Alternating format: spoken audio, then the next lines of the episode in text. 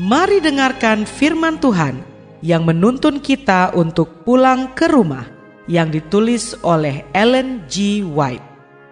Melalui renungan pagi ini, kita akan belajar untuk berani menghadapi masa depan karena kita tidak lupa pimpinan Tuhan di masa yang lalu. Bersama Pendeta Andre Daimbani, selamat mendengarkan. Shalom, selamat pagi saudaraku. Renungan pagi kita hari ini 2 Maret berjudul Kesempurnaan. Ayat intinya diambil dari Matius 5 ayat 48. Demikian firman Tuhan. Karena itu haruslah kamu sempurna sama seperti Bapamu yang di surga adalah sempurna. Mari kita dengarkan penjelasannya. Syarat hidup kekal itu sekarang sama juga dengan di Taman Eden, penurutan yang sempurna kepada hukum Tuhan, kebenaran yang sempurna. Jika hidup kekal diberikan dengan syarat yang kurang dari itu, maka kebahagiaan semesta alam ini pun berada dalam bahaya. Jalan akan terbuka bagi dosa dengan segala derita dan sengsaranya menjadi kekal selamanya. Adalah mungkin bagi Adam sebelum berdosa membentuk tabiat yang benar dengan penurutan kepada hukum Allah. Namun dia tidak berhasil melakukan ini. Dan karena dosanya, keadaan kita pun lemah sehingga kita tidak dapat membuat diri kita sendiri benar.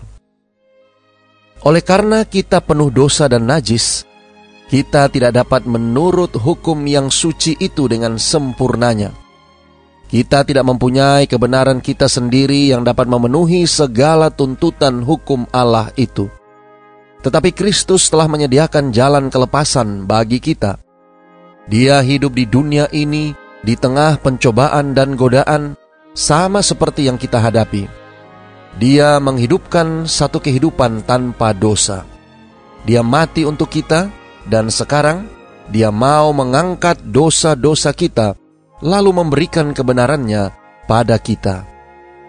Jika Anda mau menyerahkan dirimu sendiri padanya, lalu menerima Dia sebagai juru selamatmu, kemudian betapa besar pun dosa dalam hidupmu di masa lampau, dengan tabiatnya itu Anda dianggap benar. Sifat-sifat Kristus akan menggantikan tabiatmu, dan Anda diterima di hadapan Allah bagaikan saudara yang tidak pernah berdosa. Lebih daripada ini, Kristus mengubah hati itu. Dia tinggal di dalam hatimu karena iman. Sepatutnya Anda memelihara hubungan dengan Kristus ini oleh iman serta penyerahan kehendak yang terus-menerus kepadanya.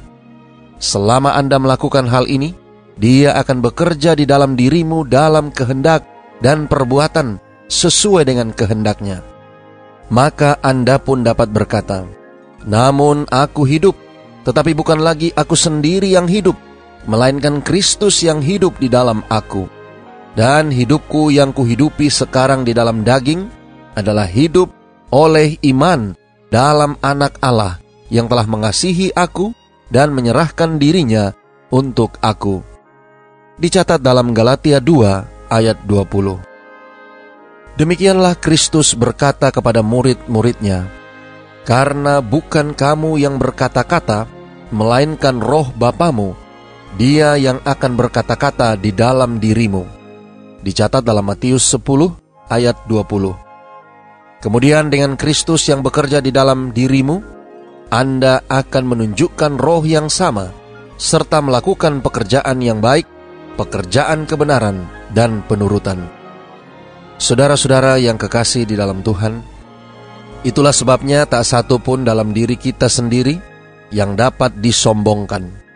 Kita tidak mempunyai alasan untuk mengagung-agungkan diri sendiri.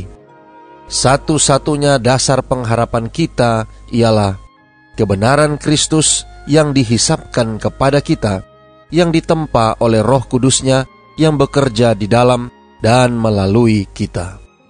Kebahagiaan sejati, halaman 71 dan 72. Doa kita hari ini. Bapa terima kasih melalui renungan pagi ini. kami boleh belajar tentang kesempurnaan. Terima kasih, melalui renungan pagi ini kami diingatkan pentingnya kesempurnaan di dalam penurutan akan firman-Mu. Tolong kami hari ini Bapa, biarlah dengan pertolongan kuasa roh kudus-Mu, kami boleh semakin hari semakin serupa dengan Kristus, sempurna di dalam penurutan, seperti yang Engkau ajarkan kepada kami. Terima kasih Bapa. Inilah doa dan permohonan kami kepadamu. Di dalam nama Yesus kami berdoa. Amin.